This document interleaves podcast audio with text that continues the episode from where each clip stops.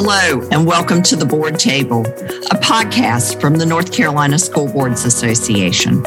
I'm Leanne Winner, the association's executive director and your host.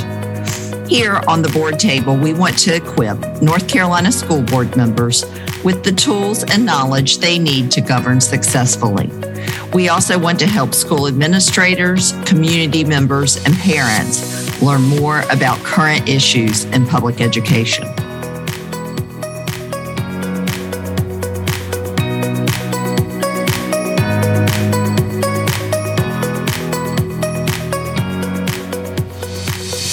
In this episode of the board table, I am joined by Christine Scheef, NCSBA's legal counsel and director of policy, to discuss some recent and very interesting developments in the Leandro case. In order to fully understand these developments, we will also briefly review the history of the case, which is now in its 28th year. Christine, thank you for joining me today to talk for a bit about the Leandro case and to help walk our listeners through what has happened recently. Before we briefly review the history of the case, can you share just a bit about what occurred last week? Sure. So last week, there were two things that happened. The Supreme Court granted petitions filed by the state and the Leandro plaintiffs the petitions asked the court to review an order that had been entered by the trial court in November of 2021. The petitions were somewhat unusual in that they sought review by the Supreme Court prior to the Court of Appeals reviewing that decision. That's the normal process is the Court of Appeals gets the first crack and then the Supreme Court would review the decision after that. But in this case, the Leandro plaintiffs in the state asked the Supreme Court to go first or to go ahead and take the case without the Court of Appeals weighing in. The other thing that happened is that Chief Justice Newby removed Judge David Lee from the Leandro case and appointed Judge Michael Robinson, who has been a business court judge in Winston-Salem, to oversee the case going forward. Great. Um, so let's get started with um, some context. I'm sure most of our listeners are familiar with the long history of the case, but we're going to begin by reviewing the timeline and some key points in the case just to make sure that everybody is on the same page. So the case was filed in 1994, so approximately 28 years ago. Um, we're getting close to three decades now. Um, so there have been two major Supreme Court decisions, Leandro 1 and Leandro 2. 1997 um, was when Leandro, the Leandro 1 opinion was issued. Can you tell us a little bit about what that opinion said? This was the opinion that held for the first time that the state constitution guarantees every child of this state the right to the opportunity to receive a sound basic education. And the opinion also set forth the elements of a sound basic education, what those things would look like. Okay, great. And we talk about that a lot um, in education circles still today. And I do think it's really important to stress that it's um, an opportunity. And a lot of times you will see folks um, drop that word out, but that's a really um, important word um, in that decision. So let's talk about the Leandro 2 opinion now. That was um, handed down in 2004. so share with us a little bit about what that opinion did. I'll spend a little bit longer on that opinion because it sets the stage for where we are now. So, the 1997 case, all it did was establish that the state constitution provided the right in question. It did not address whether or not that right had been violated. The 2004 opinion addresses that issue. So, in the opinion, the court affirmed upheld the trial court's ruling that the state had failed in its constitutional duty to provide certain students with a sound basic education. And it affirmed that ruling that the state must act to correct the, the deficiencies. However, as to the remedy, I'm going to read a very long quote from the opinion here, but I think it's important. The opinion specifically noted that when the state fails to live up to its constitutional duties, a court is empowered to order the deficiency remedied. And if the offending branch of government or its agents either fail to do so or have consistently shown an inability to do so, a court is empowered to provide relief by imposing a specific remedy and instructing the recalcitrant state actors to implement it. However, the opinion also goes on to say that while the court, quote, remains the ultimate arbiters of our state's constitution and vigorously attends to our duty of protecting the citizenry from abridgments and infringements of its provisions, we simultaneously recognize our limitations in providing specific remedies for violations by other government branches in services to in service to a subject matter such as public school education that is within their primary domain. Thus, we conclude that the trial court erred when it imposed at this, at this juncture of the litigation and on this record the requirement that the state must provide pre kindergarten classes for all at risk prospective enrollees in Hoke County. In our view, based on the evidence presented at trial, such a remedy is premature and its strict enforcement could undermine the state's ability to meet its educational obligations for at risk prospective enrollees by alternative means. And so I read all of that because I want to make clear um, that that tension that we have seen over the last year or so between the legislature, which is charged with remedying the conditions that violated students' rights to the opportunity to receive a bound, sound basic education, and the courts, which of course have to observe the separation of powers while also enforcing remedies for constitutional violations. Uh, that that was noted all the way back in 2004, and of course that's a tension that has existed for as long as um, our, our state constitution has existed. Uh, we'll come back to that when we get into some of the more recent actions in the case, but that's an important thing to keep in mind is that back in 2004, within the context of this case, the Supreme Court recognized that that, that tension existed. So let let's fast forward a little bit to 2016. Obviously, there were um, lots of hearings that Judge Manning held during that time, um, and lots of discussions between the courts and um, the state. But in 2006, Judge Manning, um, who had handled this case um, from the very beginning, um, stepped down and fully retired, and Judge David Lee um, was appointed by the Supreme Court to take over the case. Right. And so then in 2018, um, WestEd was appointed by the trial court under um, Judge Lee to lead an investigation into the needs of the public school system.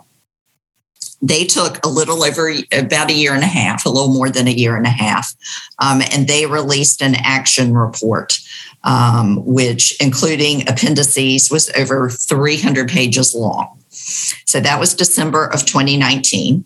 Um, in January of 2020, Judge Lee signed a consent order directing the state defendants in consultation with each other and the plaintiff parties to develop and present to the court a comprehensive remedial plan.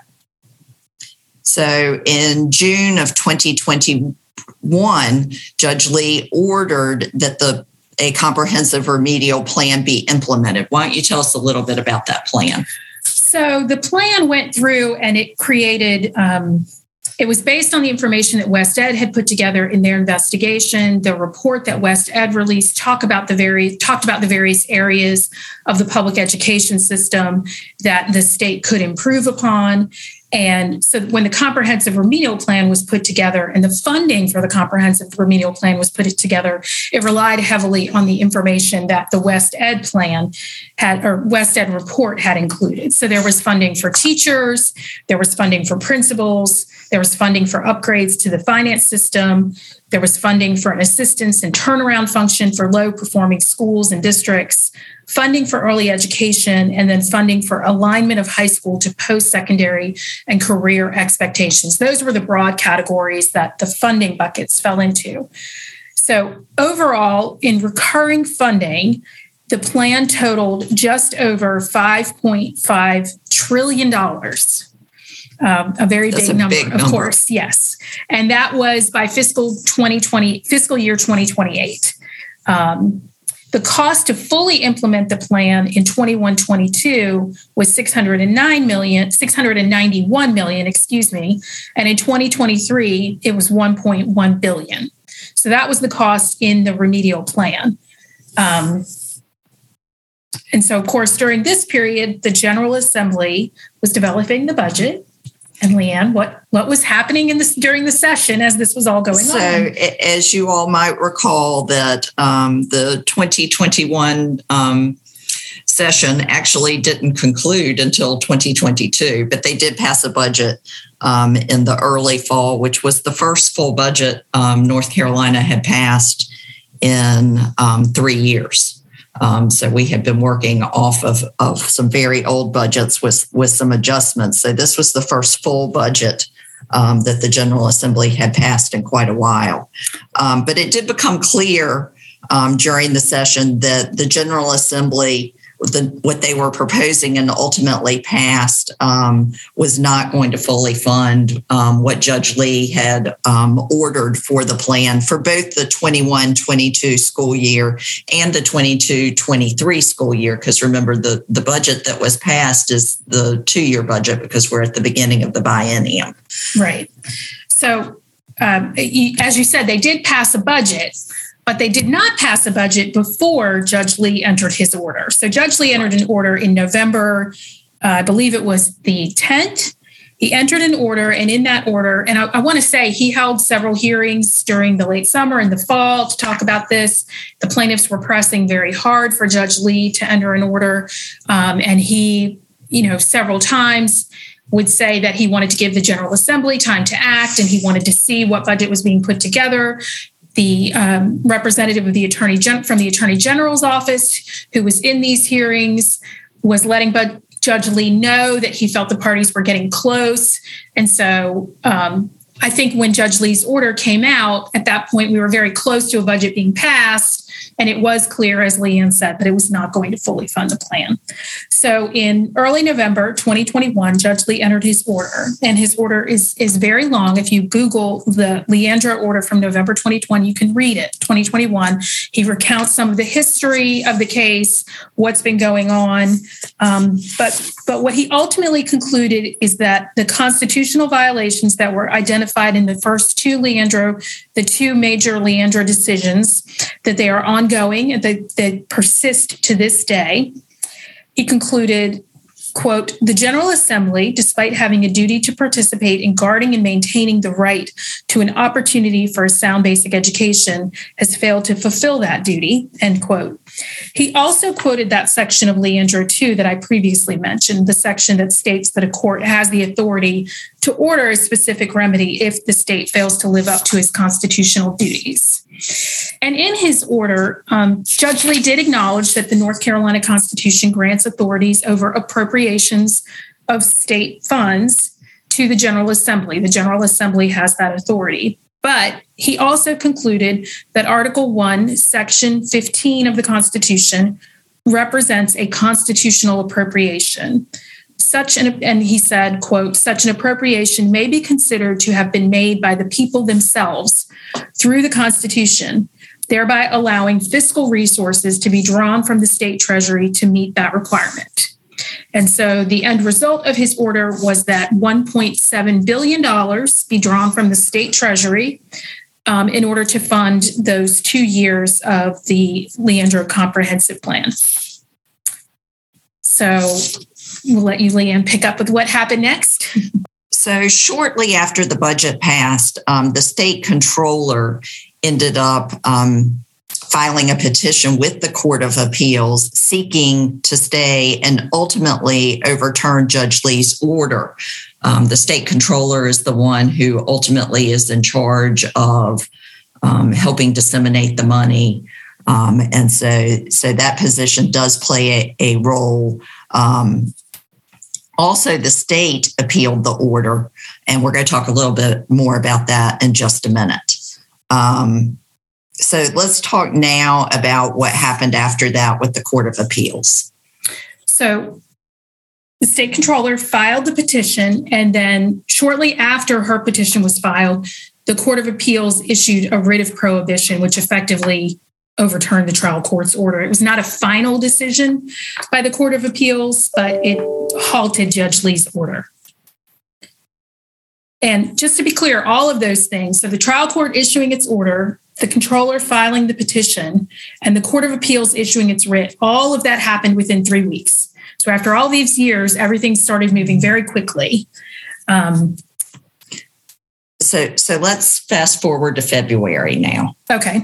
Um, and the state filed with the state Supreme Court a petition for discretionary review prior to the determination by the Court of Appeals. So tell us a little bit more about that and that process. So remember the state, I said that the state had appealed Judge Lee's order in the Court of Appeals, and the Court of Appeals and issued a decision, but it was not a final order.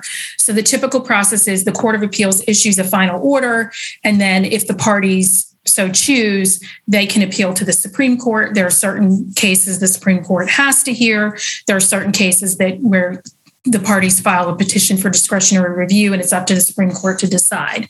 Um, but that's the normal process with some exceptions. But generally speaking, you know, a case is appealed first to the Court of Appeals, the Court of Appeals rules, and then it's appealed to the Supreme Court.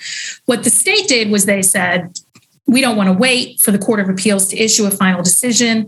I think everybody knows at this point that the Supreme Court is going to be the final word on this. They're going to hear this case, they're going to decide it.